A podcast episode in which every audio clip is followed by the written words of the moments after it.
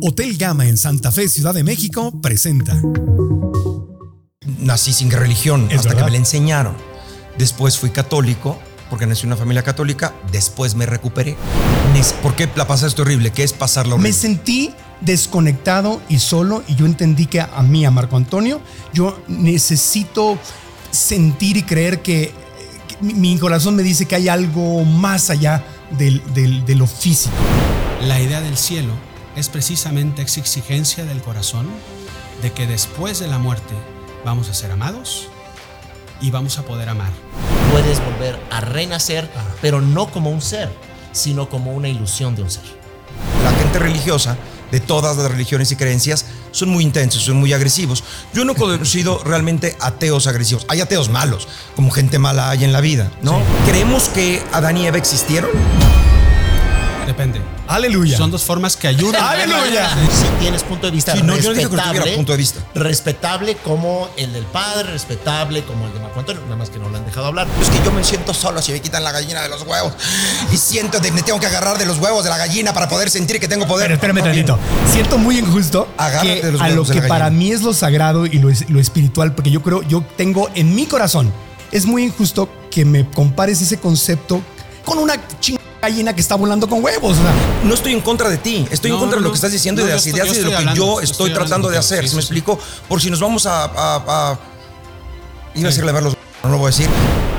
Una de las preguntas que yo creo que todos los seres humanos nos hemos hecho en repetidas ocasiones, especialmente cuando perdemos, por ejemplo, un ser querido, es ¿qué sucederá después de que me muero? ¿Volveré a ver a mis seres queridos? ¿Habrá algo así como el cielo? ¿Existirá la reencarnación donde los vuelvo a ver en esta vida? ¿Hay un cielo? ¿Hay un infierno?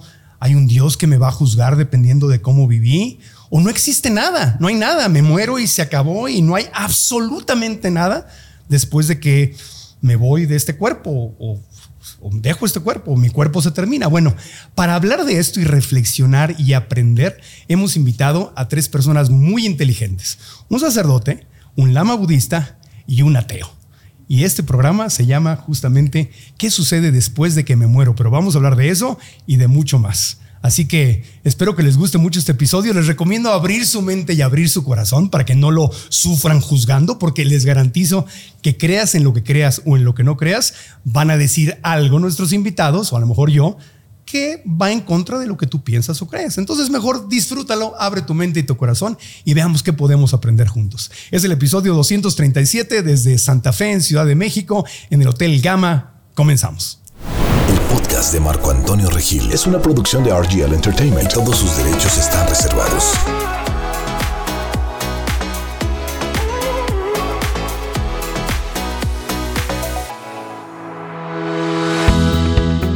Nuestro ateo es Odín Dupeirón, escritor, actor, productor y director mexicano que a través de sus monólogos ha hecho reír y reflexionar a miles y miles de personas y que se ha vuelto un referente de la cultura popular.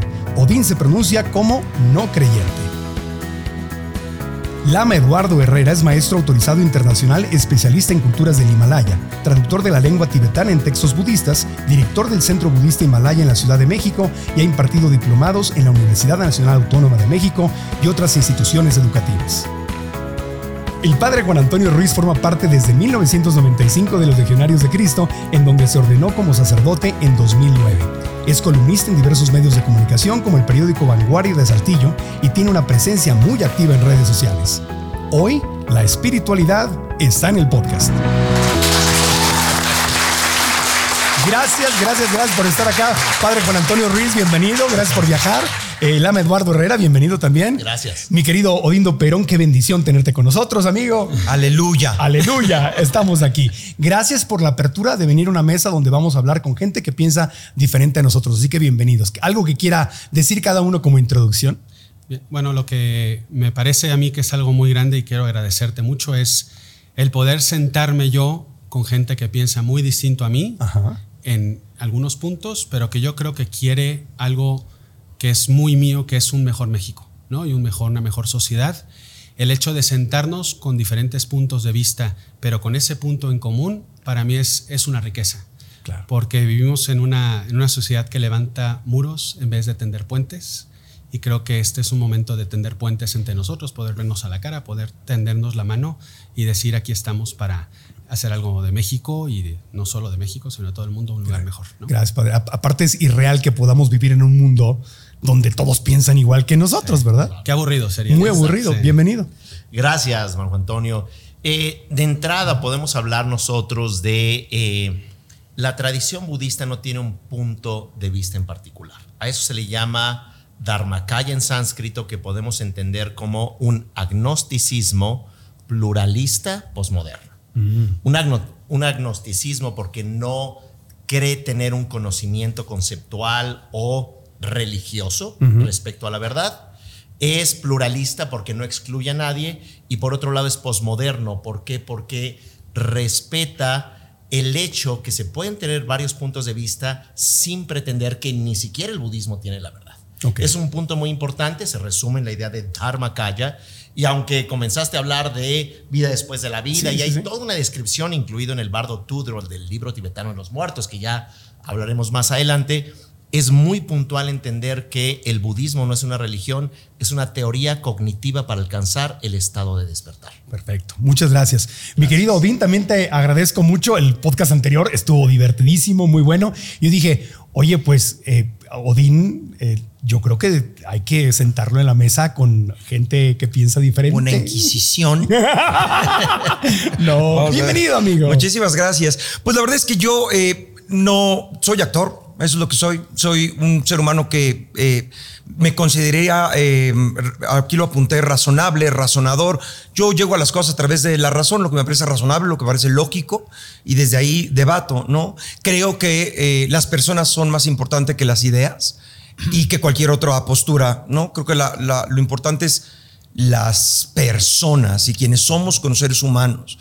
Eh, no creo, no creo en nada, no soy religioso, no soy creyente, no soy espiritual y no creo no porque pueda asegurar que no exista, sino porque las evidencias que me han presentado hasta ahora o los discursos que me han dicho no o son contradictorios o son ilógicos o llegan al punto de la fe.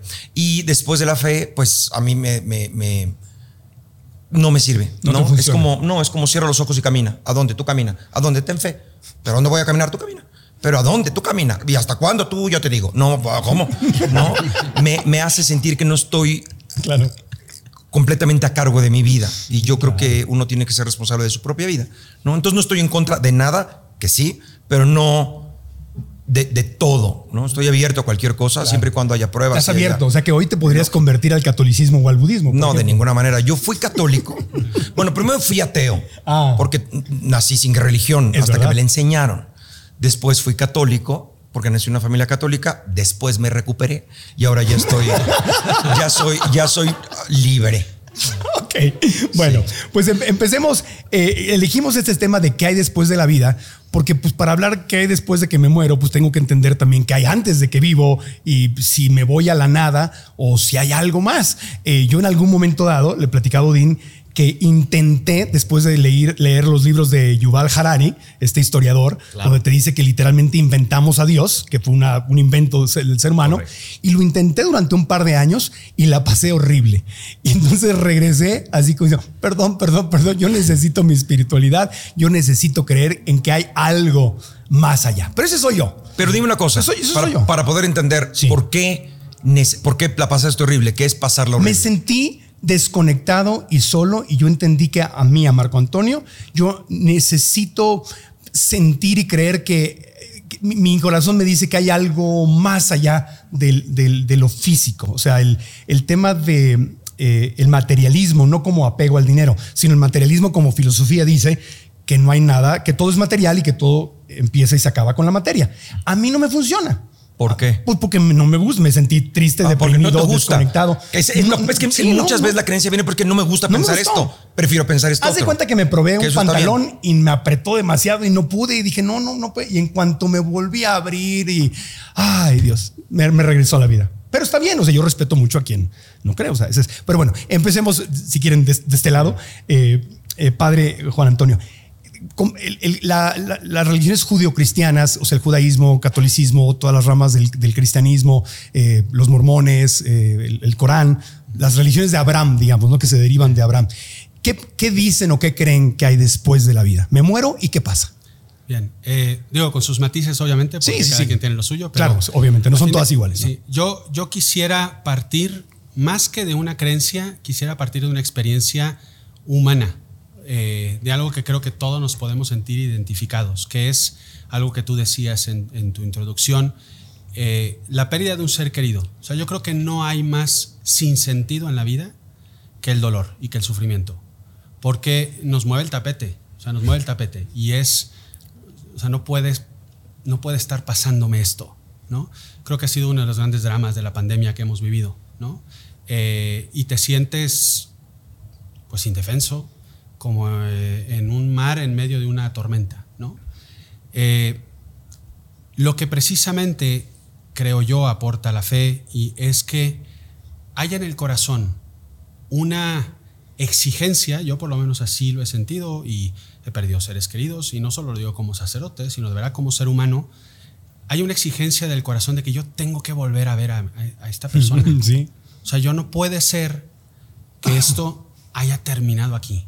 Todo lo que viví, el abrazo que me dio, eh, pienso, estoy pensando ahorita en, no sé, en mi abuelita, que era una persona que quise muchísimo. Los besos que me daba, ¿no? Mi, mi abuela vivió en Estados Unidos, me cantaba canciones en inglés de eh, Three Little Fishes y tal, ¿no? O sea, no es posible que haya terminado aquí, ¿no? Entonces, como que quiero volverlo a ver. Hay un, hay un director de, de cine inglés llamado Stephen Fry, eh, que, que él, él hizo una especie de cápsulas en caricaturas para niños. Y él decía que es ilógico pensar que haya algo que dure siempre. ¿no? Dice, para que algo sea bueno, tiene que acabarse. ¿no? Por ejemplo, un pastel de chocolate. Pastel de chocolate, si yo me lo tomo eh, y me lo pruebo y digo, qué buen pastel, es mejor pastel de chocolate que he probado en mi vida. Pero si yo me como el pastel de chocolate siempre, me empacho. Claro. Entonces, quiere decir que, o sea, es ilógico pensar que hay un pastel de chocolate que nunca se acabe, ¿no? O un libro, un buen libro, el mejor libro que haya leído cada uno de nosotros. Normalmente, cuando dices que el libro es bueno, cuando das la vuelta a la última página, qué buen libro. Entonces, el, la- el razonamiento que él dice es, entonces, la idea de algo después es ilógica, porque no satisface, va a llegar un momento en que nos vamos a cansar del cielo, ¿no? que lo, lo dice así.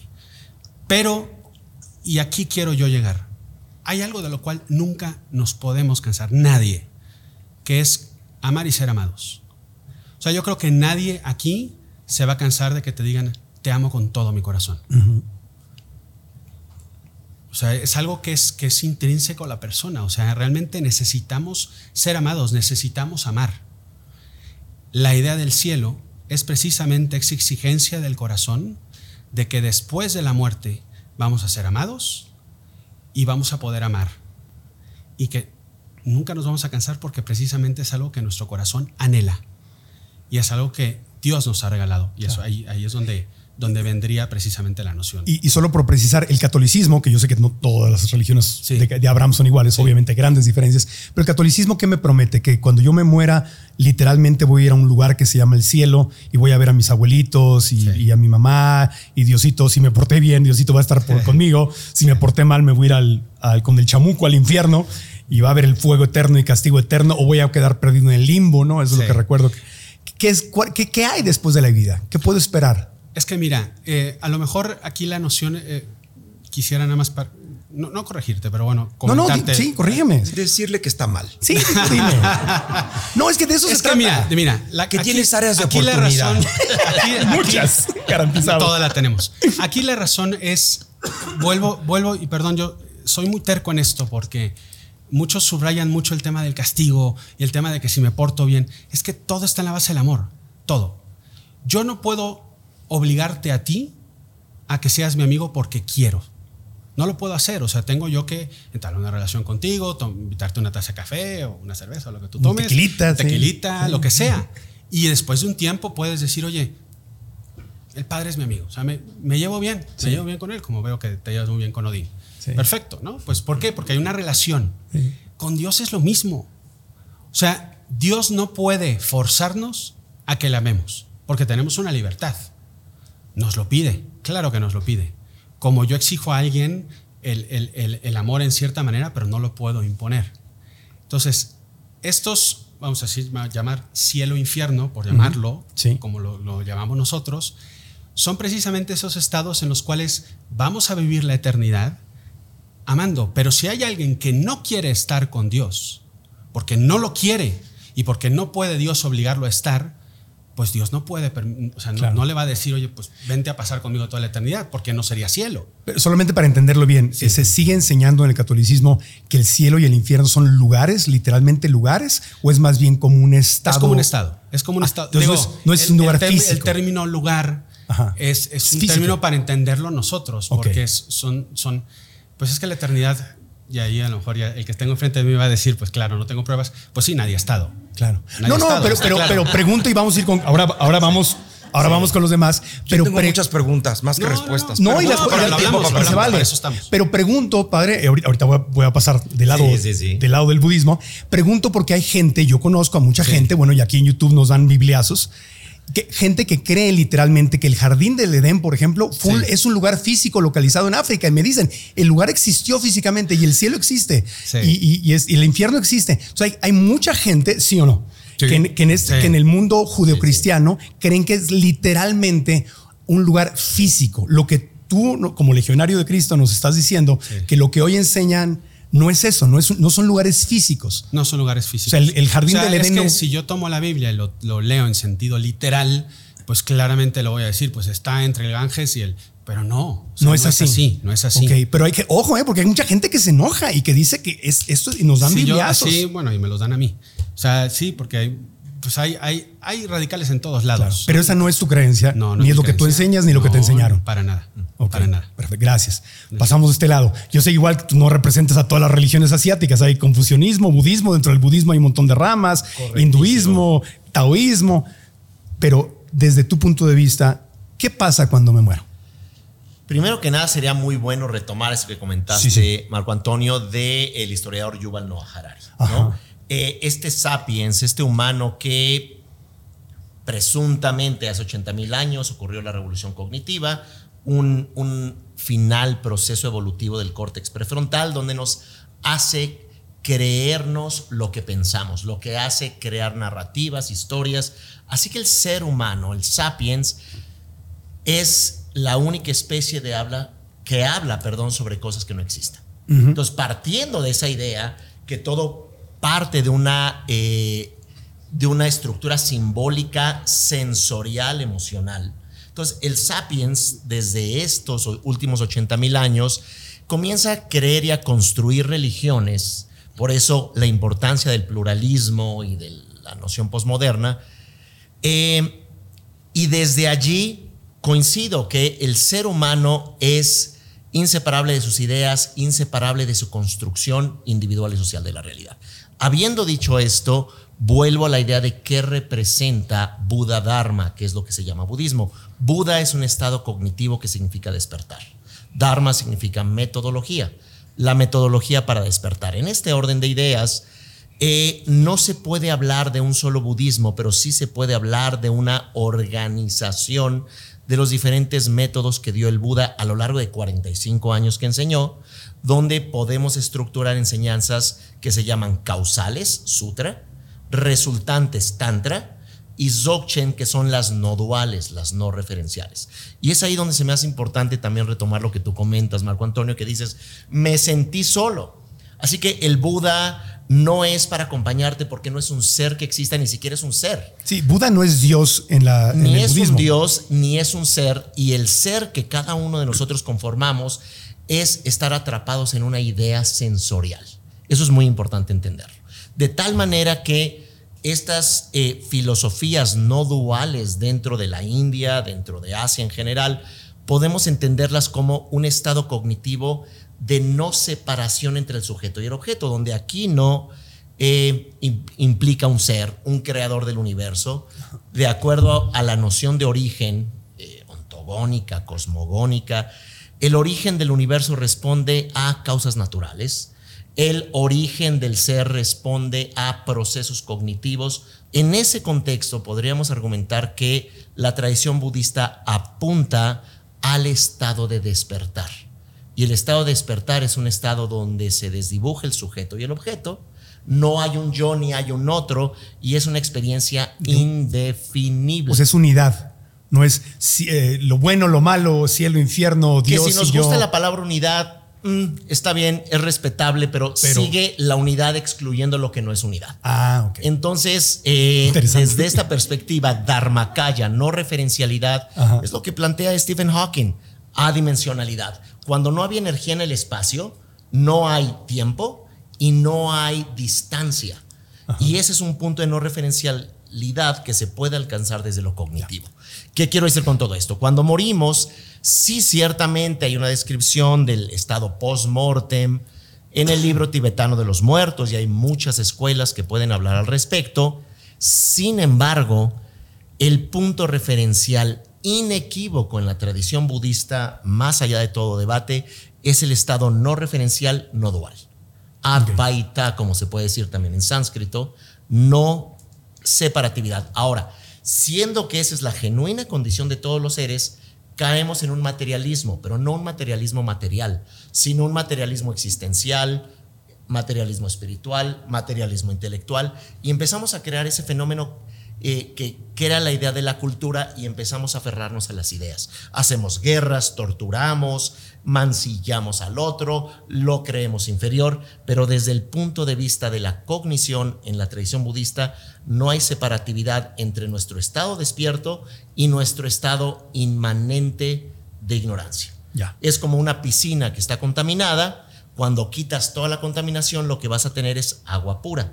Esa es la experiencia donde estamos atrapados en las ideas. Entonces, no hay un castigo eterno, ni hay gloria eterna, hay causa-efecto, hay karma, si, eh, simbólica, emocional y eh, llamémosla dialógicamente. Yo construyo al otro para suprimirlo, para eh, eh, subyugarlo, para lastimarle física, verbalmente. Entonces, eso se vuelve un espejo cognitivo donde al entrar en el momento de la muerte se entra el llamado periodo bardo en tibetano o antarababa, el estado intermedio, y es donde no vas a otro lugar. Es un estado de construcción y de construcción de tus elementos simbólicos, narrativos, emocionales y eh, inconscientes. Y en un periodo aproximadamente de 49 días se reestructura, se densifica en los cinco elementos, tierra, agua, viento, fuego. Y a través de tu proceso de relación kármica puedes volver a renacer, pero no como un ser, sino como una ilusión de un ser. El Hotel Gama se encuentra ubicado en el distrito financiero y de negocios más importante de la Ciudad de México, Santa Fe. En él podrás hospedarte rodeado de todo lo necesario para tener el mejor de los viajes. Punto clave para tu descanso. Excelentes habitaciones, servicio de room service con todas las medidas de higiene y seguridad y también te ofrece las mejores instalaciones. Salones de eventos, reuniones y todo esto bajo la esencia Gama. Un cálido servicio con la mejor atención y tarifa. La combinación perfecta que lo distingue en medio de la energía cosmopolita. Mantenerte activo en el gimnasio, tomar una bebida o tener una cena tranquila en un restaurante son opciones que podrás disfrutar si lo que deseas es tomar tiempo libre. El nuevo Hotel Gama Santa Fe es tu mejor opción. Reserva en www.gamahoteles.com.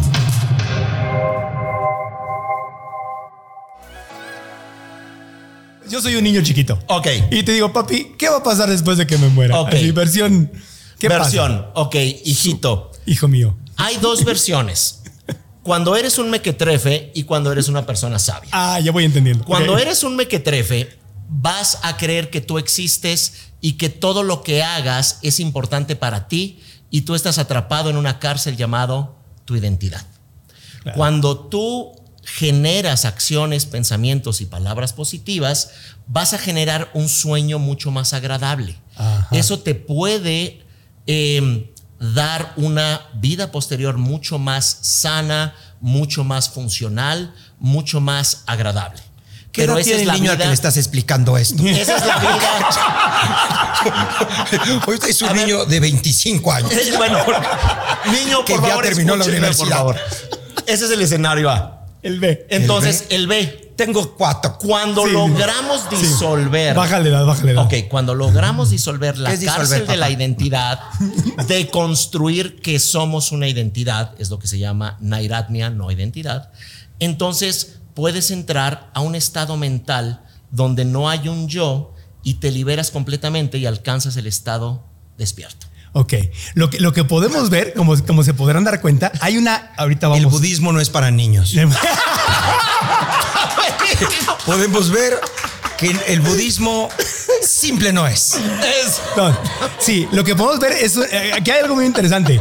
Veamos la enorme diferencia de la cultura y de las religiones ah, que vienen de Asia, confucianismo, este, taoísmo, budismo, hinduismo, y las judeocristianas, las de Abraham son mundos completamente distintos y realidades completamente opuestas. Si estoy seguro que estuviéramos en la India o en China hablando de esto, a lo mejor los confundidos seríamos los otros oyendo al padre, ¿me explico? Sí, claro, porque los para ellos diciendo la Virgen, el pájaro, ¿cómo?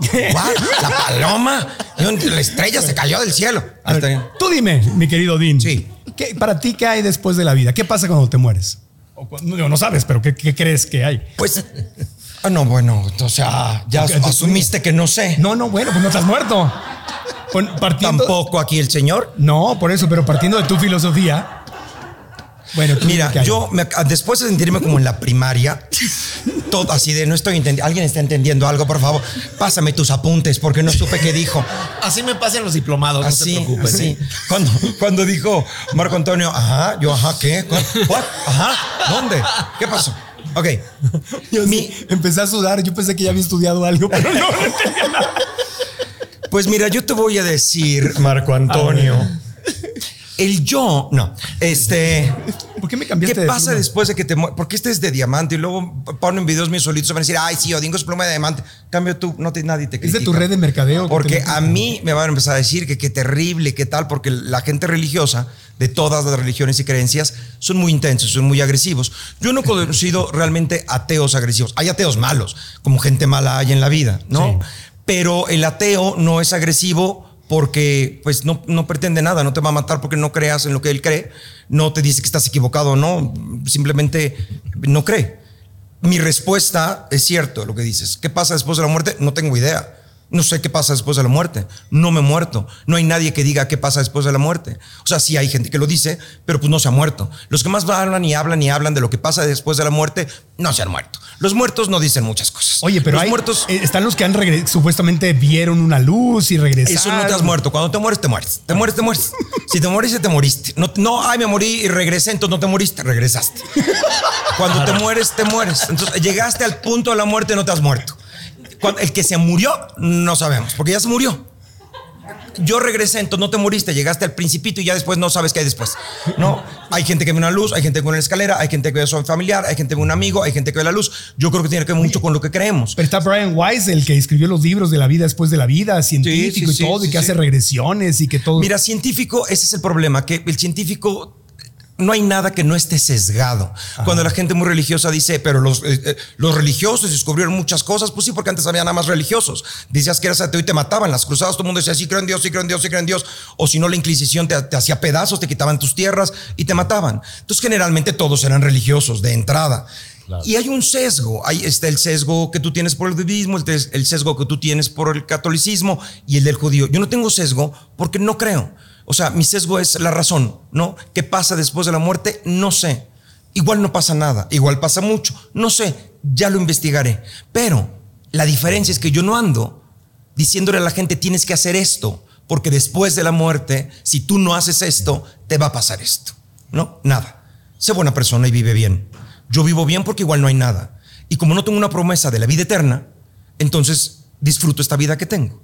Pero tengo unas preguntas que es lo que más tengo porque no tengo respuestas. Mi respuesta es no sé. Pero te, te quiero decir algo, te quiero reconocer eso, porque yo siempre he pensado, yo que no soy ateo, que es más difícil ser buena persona pensando que no hay nada más, porque de alguna forma, cuando soy buena persona, no lo hago solamente porque yo me siento bien, que eso podría llamarse egoísta.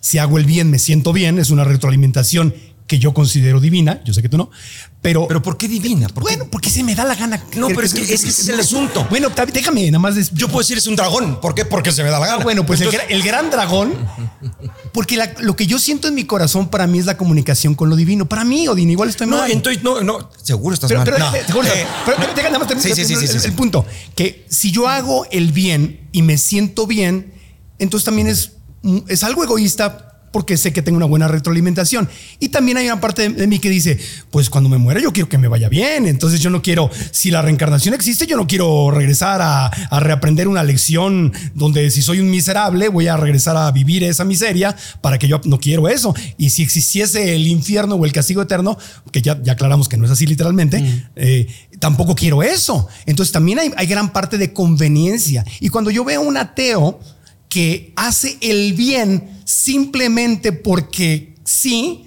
yo lo reconozco y lo admiro mucho, Dino. O No sea, es simplemente porque sí, es porque nos conviene a todos, porque estamos en este mundo compartiéndolo y porque la evolución nos ha dado estas cosas maravillosas. La naturaleza no es ética, la naturaleza no es compasiva. Hay los, los, la suricata está llevada, las, las suricatas son, son, no sé si llaman manada, como se diga, pero son muy agresivas y están llevadas por una hembra. ¿no? Las domina una hembra dominante que es infanticida. Se mantiene en el poder esta hembra de las suricatas porque mata a las hembras que nacen. Las mata para que no haya hembras que le hagan la competencia. Y cuando ya es muy vieja, entonces las otras hembras llegan y la matan, yo creo me venganza, y entonces ya se convierten en hembras dominantes. Esa es la naturaleza. En la naturaleza hay machismo, hay, hay feminismo, hay eh, eh, eh, el pato sigue comiendo aunque el otro pato esté muriendo de hambre. No hay compasión en la naturaleza. No es como que "Ay, yo ya comí mucho, deja que este pato coma tantito. No, ahí ves al pato en el vete a Chapultepec y están de este tamaño los pinches patos y el otro está, el otro poquito quiere comer y no puede comer. y, y hay leones que adoptan a un ciervo. Y al león escadrón, pero no es por compasión. Si me explico, no es porque, ay, pobre siervo, nos comimos a su mamá, vamos a quedarnos con él. No, no pasa de esa manera. Ni lo malo. El- el- la- tú estudias los animales y ves que el oso tal, en algún momento ya después que nacieron los cachorros, se va. No se va porque encontró otra osa que le gustó más. No se va porque está hasta la madre de los cachorros no son míos. Se va porque así es la naturaleza. Se van. Las abejas trabajan porque trabajan ya llover, ya reina, ya y están organizados. Lo que quiero decir Pero, es ¿y el hombre? no hay, a eso es a lo que voy. Ok. No hay. Nosotros hombres Sí. hemos evolucionado y eso es porque evolucionamos. Los hombres de antes no eran como somos nosotros. Robaban y hacían y tenían tanto desmadre que tuvo que venir alguien y decir, ok, ok, ok, te va a castigar Dios. No, es que va a pasar y entonces de alguna manera sí, para, para ese hombre eh, todavía un poco salvaje, que vivía en las ciudades amuralladas, que te quitaba las cosas porque podía quitártelas, para ese hombre sí había que, de alguna manera, que controlarlo. Entonces se hicieron ciertas leyes. Eh, de hecho, eso pasa con Dios desde mi punto de vista. El primer Dios del Antiguo Testamento es malo y es terrible. No es malo, pero es un salvaje terrible que le pide a Abraham que meta al hijo, que le pide al otro, y que siga ahí. unas cosas espantosas. Después ya manda a su hijo y se vuelve más buena onda, que es ya el segundo Dios, que ya es amoroso y ya es lindo y ya te perdona, pero el primero no lo era algo para tu buena terapia de algo, Dios, y cambió para el Segundo Testamento. Yo lo que creo es que lo que pasó es que cuando la gente se dio cuenta, oye, pero Dios no mata, oye, pero Dios, oye, hice todo esto y no me pasó nada, y robé y no me pasó nada. Entonces los religiosos dijeron, ay, es que perdona. Ah, no, lo que pasa es que es bueno también, es que te dio libre albedrío. Tú puedes hacer lo que quieras. Pues no que no podía. Y esa es la- de las preguntas a las que voy, Sí. que es a lo que quería llegar. Sí, Perdón, me imagino, sí, no sí. quiero hablar tanto. Pero... eh, ¿Por qué hay tantas injusticias? ¿Es, es de la injusticia? No, no, no, no, no. Mi- mi- nada más para establecer ciertas reglas, sobre todo con. Al que sí le entendí. Eh, ya no tengo pregunta. Mi pregunta es: ¿what? Venga, yo ahorita Ah, participo eh. para que entiendas. Este, Padre Juan. empecemos con las reglas, Padre Juan. Eh, ¿Creemos que Adán y Eva existieron? Depende. Es que por eso digo, la Biblia no hay que tomar, no, es que, la- a ver, te lo voy a poner muy simple, es que por eso digo, la Biblia no hay que tomarla literalmente. Por eso. Entonces, si no es literalmente, no evolución existieron. existe- la evolución existe, si Sí, es sí. por ahí a donde vas. Ajá. ¿La No, no, no. evolución sí existe? Claro que existe. O sea, a ver, lo- es lo que- lo- científicamente comprobable. El que no crea en la- el que no diga que la evolución no existe, o sea, está cerrado. Ok. Pero, pero, pero padre, tú sabes qué es lo que estás que es mi tiempo. Tírate, dígale que digo algo. Aguanta.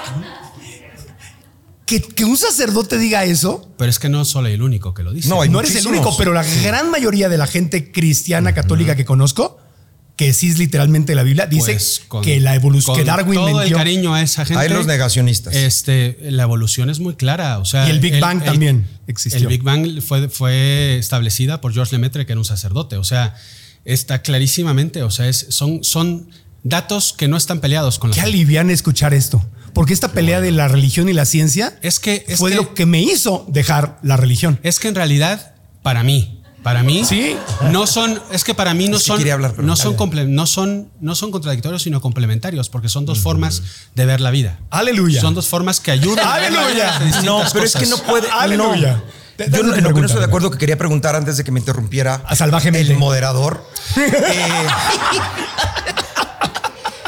es una respuesta de sí o no. No, no es, no es depende. A ver. Entiendo lo que quieres decir y estoy de acuerdo contigo. Yo creo en la evolución, evidentemente. Sí, claro. No, no creo que hayan existido Adán y Eva. Yo tampoco. No, ok.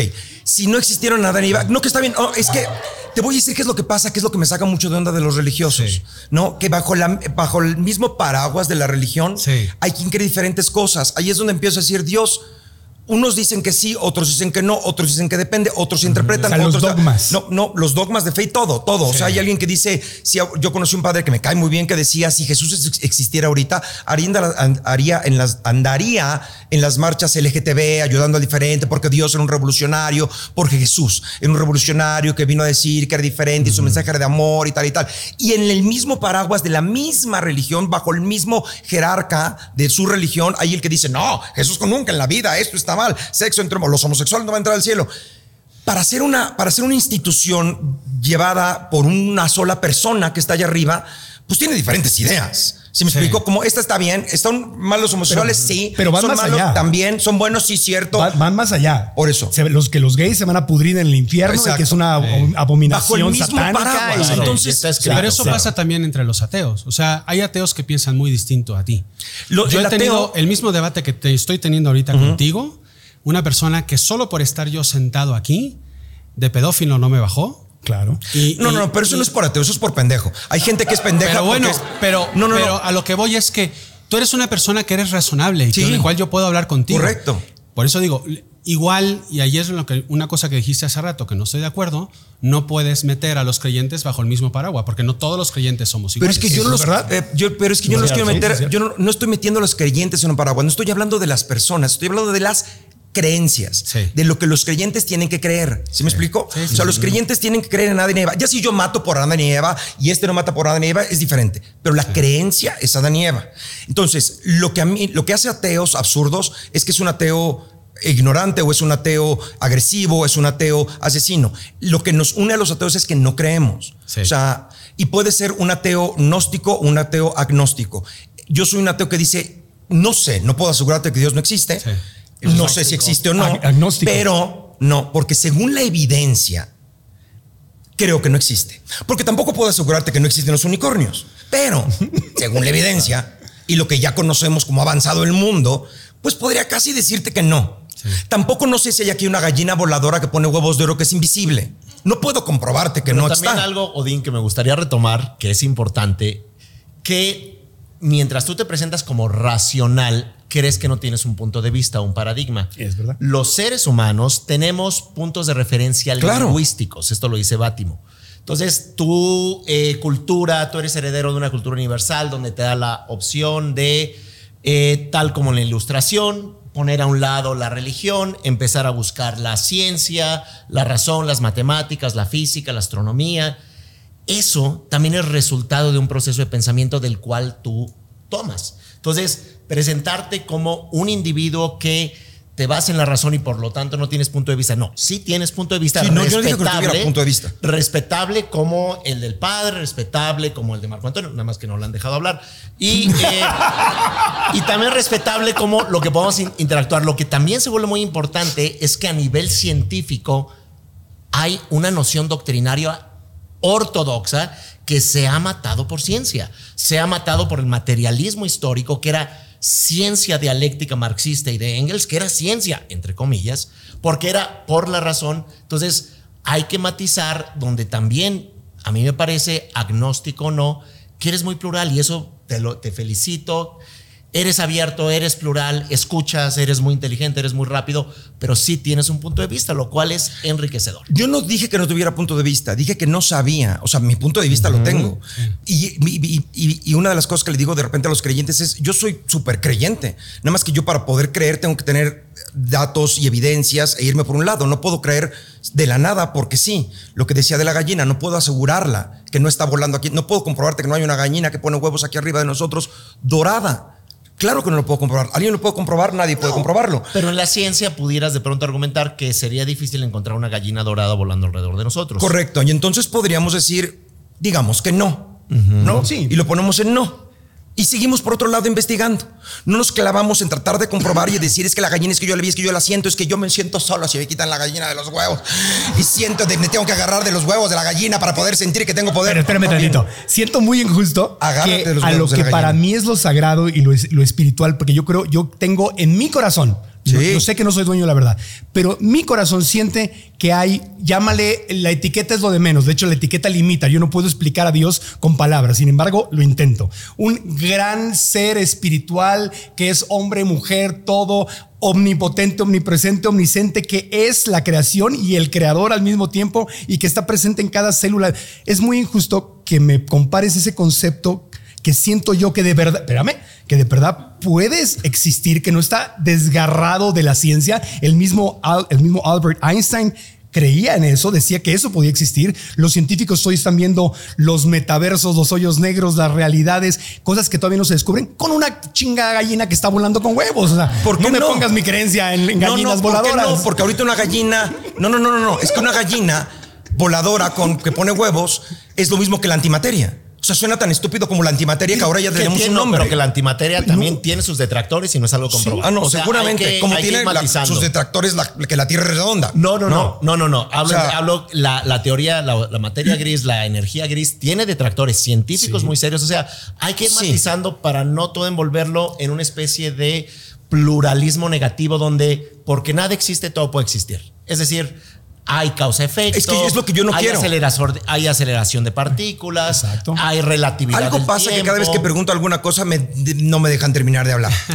Aquí todo el mundo explicó la antimateria y el regreso del nuevamente a materia. Pero- Esta de la parte bueno, subconsciente y consciente de la chingada. y Yo no me callé la- todo el tiempo. Ok. Pero ya me han interrumpido como cuatro veces. Empezó a preguntar. Nada más dije, ¿existe Adán y Eva? Y ya soy un puto desmadre. Porque me sacaste una gallina, yo te estoy No, diciendo que mi antes de la gallina más siente- dije, ah, existe Adán y Eva. No, antes, ay, qué padre, siento que la unja. Ya no podía hablar. Bueno, va- vamos, a- vamos aterrizando los conceptos. Vamos a aterrizar. Es que quiero saber nada más dónde estoy ubicado para discutir. Eh, entiendan una cosa, yo no creo que todo sea posible. Por supuesto que tengo un sesgo. Y tengo un sesgo Ok. que está de acuerdo con mi marco histórico, con el lugar donde nací, con la religión, la religión que me enseñaron, con todas las... Claro que lo tengo, hay un marco histórico. Y lo que hoy sea, seguramente mañana no va a ser y lo vamos a ir descubriendo. Lo único que Exacto. yo digo es que tenemos que ir caminando sobre la razón y lo razonable. Yo no le estoy pidiendo a nadie que entregue a sus hijos, que deje su sexualidad, que no coma cierta comida, que se sacrifique con ciertas cosas, que entonces no le den eh, eh, eh, medicina a sus enfermos, que entonces se arrepienta y entonces que vaya y ataque y haga la guerra. Yo no hago eso. Ningún ateo hace eso porque ningún ateo tiene una certeza de nada. Nada más está diciendo, dejen de hacer estas cosas en nombre de algo que no sabemos si existe o no. No, no sabemos ni lo podemos comprobar, pero le ponemos pausa y, y vayámonos a otras cosas más interesantes, no ahorita, en la vida. Yo, para mí sería como de, así como en algún momento dijeron, paren la búsqueda de la fuente de la eterna juventud, creo que no va a estar, vámonos por otra parte. Y la pararon. No hay nadie afuera diciendo es que yo siento que ahí está la fuente de la eterna juventud. Y lo que digo de la gallina que lo comparo, lo digo porque si es aplicable para algo que no existe, ¿qué tal que alguien llegue y te dice, yo, para mí es muy importante la gallina de los huevos, de- para mí? Pero ¿por qué, no, yo siento. por qué no hablemos de cosas más reales en las que sí? O sea, la gallina es una, es una caricatura que acabamos de sacar. Un unicornio. Nadie está hablando de unicornios ni de gallinas. ¿Por qué no hablamos Pero más? es que para mí es eso. Como humor funciona bien. No, no, para mí Pero hablemos de cosas de las que sí estamos. Pero este, es que para mí, lo uso de ejemplo porque para mí es igual. Que la gallina no existe. Yo no creo en la gallina, no creo que nadie existe Bueno, en la gallina. para mí es igual el unicornio No, y la que no es- gallina. No, es razonable. Que O sea, Dios. lo no que está diciendo él Es que no es razonable. es que no es razonable. Una idea de Dios como una idea. O sea, es- no es tanto de que no sea menos importante o no, simplemente Exacto, no, no es razonable. Es el argumento que le está dando. Está bien. No te vuelvo a tocar a tu No, gallina. no, está bien la chinga gallina. Ok. Una pregunta que Perdón, hizo- pero nada perdón, más para no. entenderte, Sí. entonces tu posición es, o sea, ahorita no he encontrado ninguna evidencia como para decir que Dios existe. Correcto. Pero no estoy cerrado si me presentan una evidencia. Correcto, si está la evidencia, está bien. O sea, soy ateo porque nada me ha Como convencido. agnóstico. Ahora, De acuerdo. Pero, pero es que no es agnóstico precisamente porque estoy negándolo. Estoy diciendo, para mí no existe. El problema es que no soy un mamón de mierda que diga, ah, claro que no, todos son pendejos. No, no sé. Sí. Pero me considero ateo porque no creo ni siquiera existe la, no creo que haya posibilidad. No creo. Está bien. Pero Si la hay, estoy dispuesto a decir está bien. Bueno, ¿no? déjame hacer una pregunta que justamente un punto que puso Odín en la mesa en el episodio anterior donde estuvo él solito y que por respeto y porque aparte es el invitado y pues lo dejé que hablara todo y no, no le debatí, aunque sí quería, pero no, no, no, pero vamos a poner en la mesa. Odín dijo algo que me pareció muy importante. Dijo, es más, si quieres lo vuelves a decir tú para que te desahogues. Este, dijiste, ¿cómo Se es me hace muy injusto Oh, que mis ideas. Adelante. Yo no, adelante. yo no me ofendo. Dijo, ¿eh? Yo- es más, te doy pie y tú explícalo para que no, digas que no te dejo hablar. Sí, sí, sí. Dale, no, no, No, no, no, habla. Odín dijo, ¿cómo va a ser posible que Dios exista y ese Dios permite las violaciones, los secuestros, lo- lo- los robos, el abuso, las conquistas, la esclavitud, la tortura? Si Dios existiera, no permitiría eso. Y si lo permite, pues qué jodido está Dios. Eso fue lo- palabras más, palabras menos. A ver, dilo, dilo, dilo. No, dilo. no, si no dije que judío está Dios, lo que estoy diciendo es. ¿Qué, qué tipo de Dios lo- es ese? lo- lo- sobre todo lo que digo es lo que hace es lo que se hace en nombre de Dios. ¿No? Que es lo primero que, con lo que quería abrir.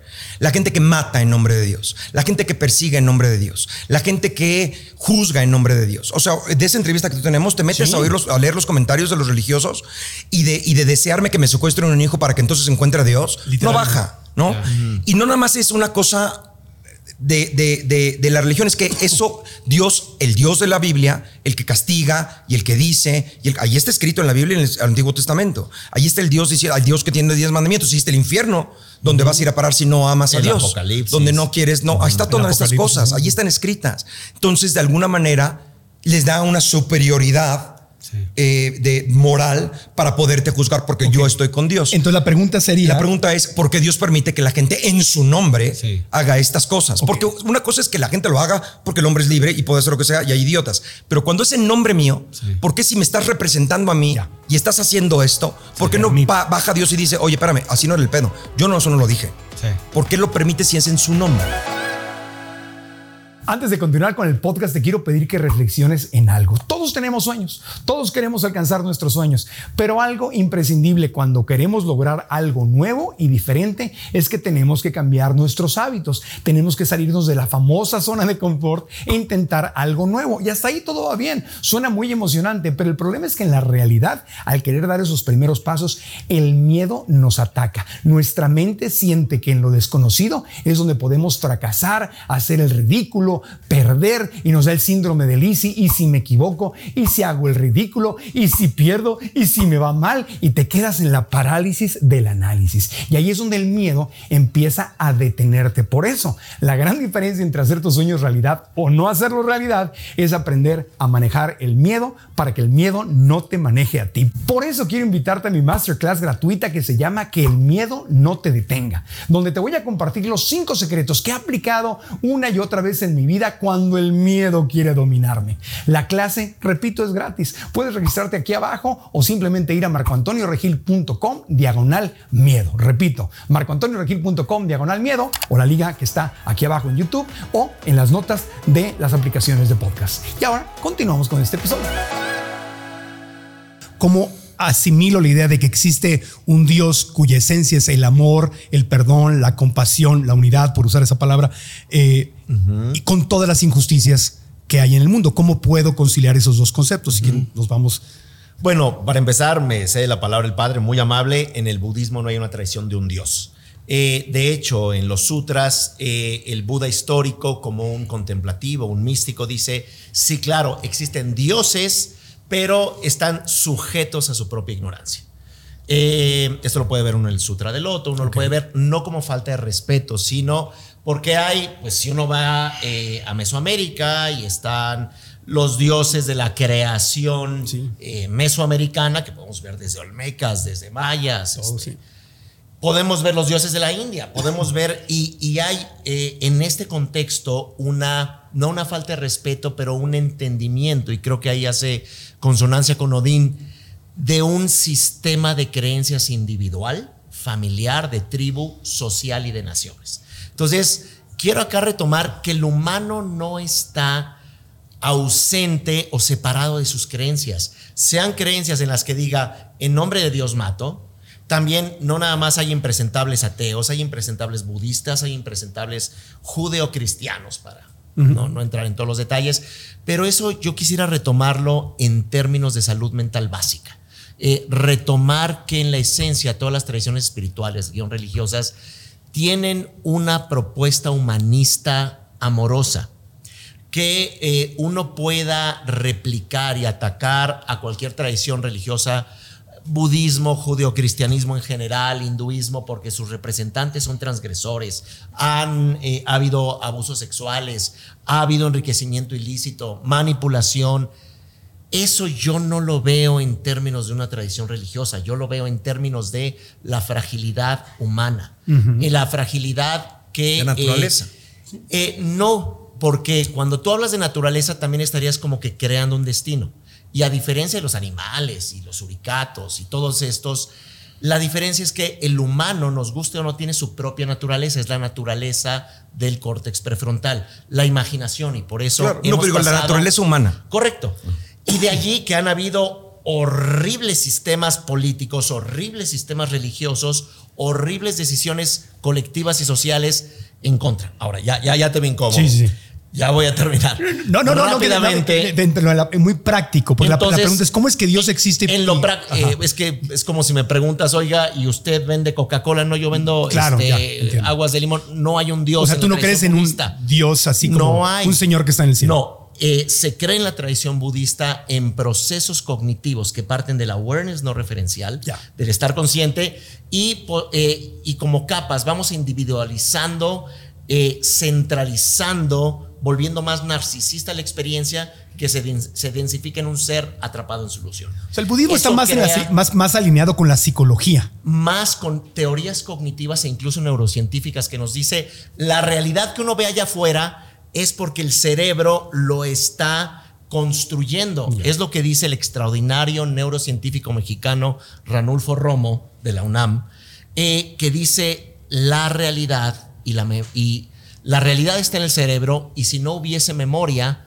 no existiría la realidad, porque es en la realidad en que el humano imagina que todo existe y crea dioses y crea interacciones y crea sistemas políticos corruptos o militares o fascistas o como quiera que fuere. En un estricto sentido meditativo, el budismo entraría a la parte de mirar la narrativa y no identificarse. Las emociones, no identificarse. Las sensaciones, no identificarse. Y luego llegas a un estado de puro mindfulness, de pura presencia plena, desde donde puedes salir, sales, agarras tu abrigo, te vuelves un ser humano, te vuelves respetuoso, como dice el Dalai Lama. Todas las religiones tienen su lugar, su religión es la bondad.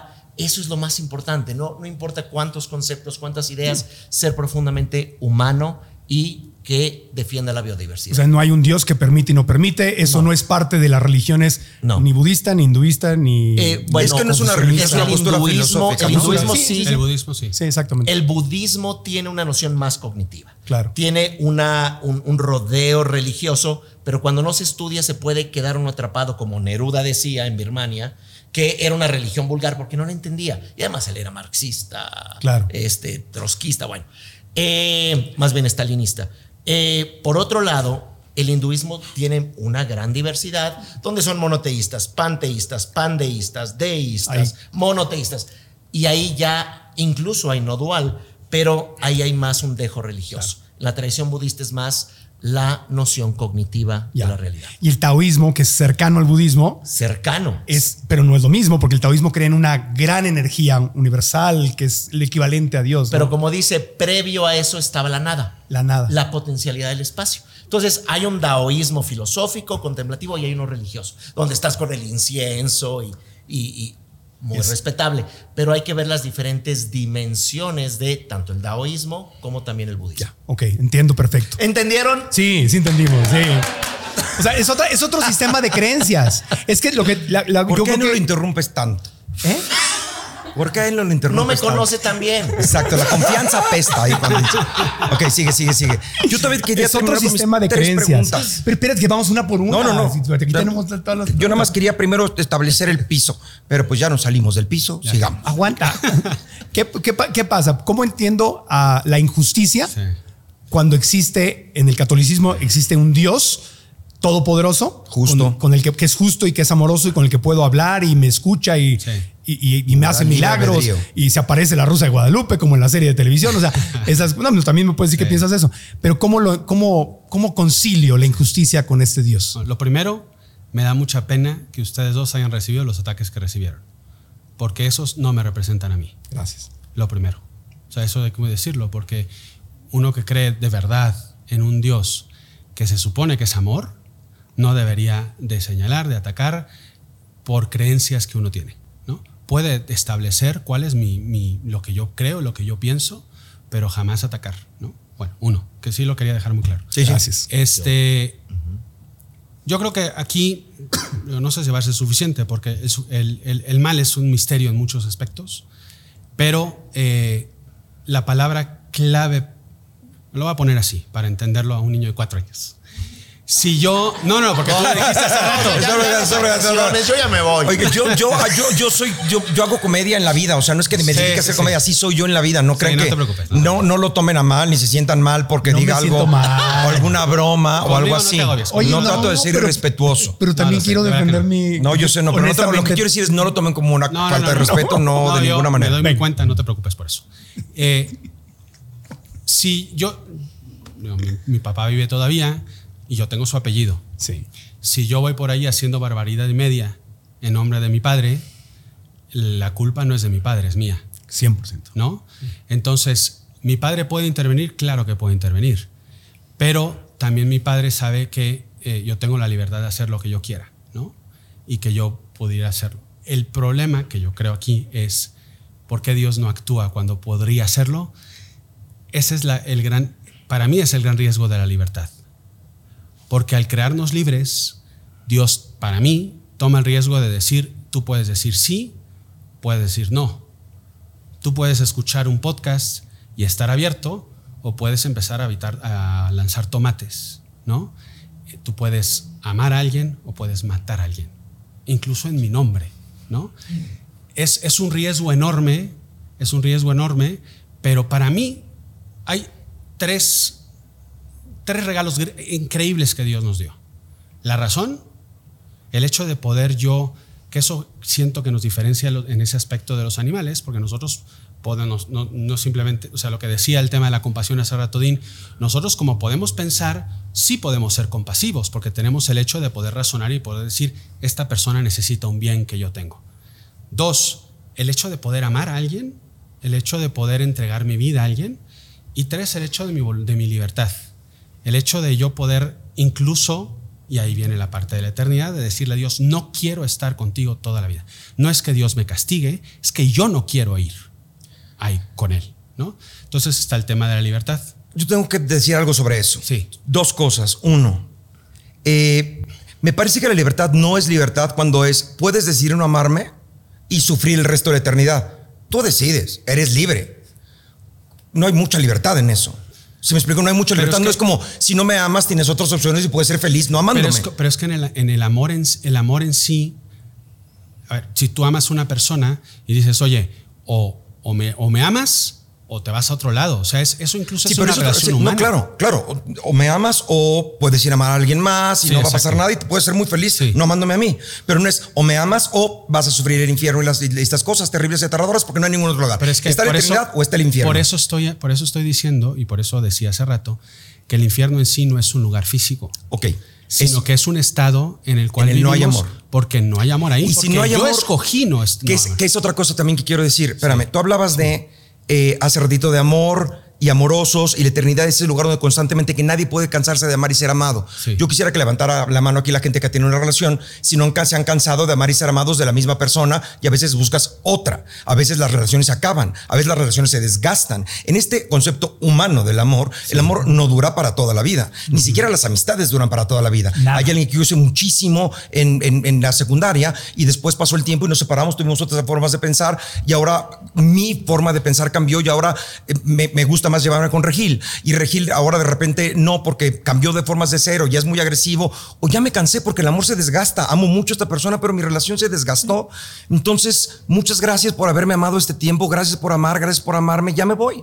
Eso no pasa, eso no va a pasar en la eternidad. No, no te cansas nunca. Tú decías, aquí no sé qué Pero porque es la persona correcta. Es que incluso, incluso cuando la persona es correcta, o sea, a ver, nosotros tenemos, o sea, mis abuelos estuvieron casados, no sé, 60 años. O sea, cuando la persona es correcta y, y cuando el amor realmente se trabaja bien, porque el amor no es desechable si realmente O sea, no nos voy a ir a amar, sino voy a ir a trabajarle al amor a la eternidad durante toda la eternidad. Voy a ir ah, trabajándole este amor para que no se vaya a echar a perder. Estoy diciendo el trabajo, decir un verbo, pero para que me entiendan. Pero es que estamos, todos estos conceptos, desde mi punto de vista, son demasiado humanos. Sí, pero si vamos a ser humanos, vamos a poner toda la parte humana. es que es nuestro modo de razonar. Nuestro modo de razonar es humano. Pero entonces pongamos de humano. ¿Sí me explico? Entonces pongamos de humano con todas las cosas que el amor significa de manera humana. Entonces también el amor es eh, exclusivo y el amor es celoso.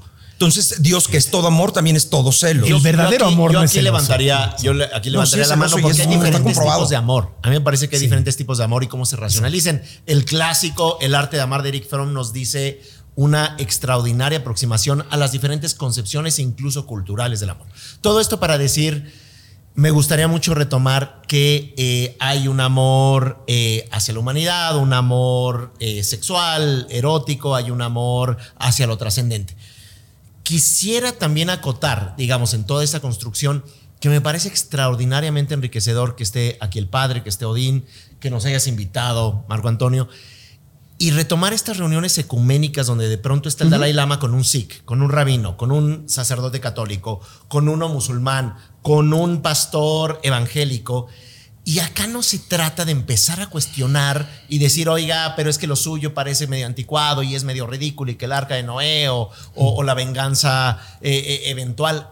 A mí me parece que ya como humanos en, este, en esta posmodernidad, debiéramos nosotros enfocarnos no en las partes de la Biblia violentas, no en las partes del Corán violentas, sino en las partes más amorosas. ¿Para qué? Porque estos líderes de pronto enfatizan aspectos amorosos, aspectos de respeto al otro, eh, donde no hay positivismos categóricos, es que la verdad es la razón. No, ni la verdad es la budista, ni la verdad es la cristiana, ni la verdad es la judía o hinduista, brahmánica, pero que podamos traer elementos humanistas a esa libertad de creer y ser respetados. Muy bien. Yo eh, no he terminado. Entiendo todo esto y qué bonito que estemos todos juntos y nos respetamos y nos queremos mucho. Está bien. Pero tenemos que cuestionarnos. O eso venimos a una mesa de debate, a cuestionarnos, decir, ay, qué padre lo tuyo, qué padre lo tuyo. Bueno, pues vámonos. No, tenemos que cuestionar y decir, me parece absurdo. No estoy en contra de ti, estoy en contra de lo que estás diciendo y de las ideas y de lo que yo estoy, tratando de hacer. si me explico? Por si nos vamos a Iba a decirle ver los huevos, pero no lo voy a decir. Si nos vamos a estar, ay, sí, ay, no tú, ay, no, ay, todo, qué padre, no, el tuyo está más grande. No, tenemos que, que, que, poder debatir y discutir. O sea, tu libro te refieres. ¿Eh? Tu libro está más grande. Él es mi libro. Claro, exactamente. Este debate se puso mucho más fuerte y continuará en el próximo episodio. No te lo pierdas.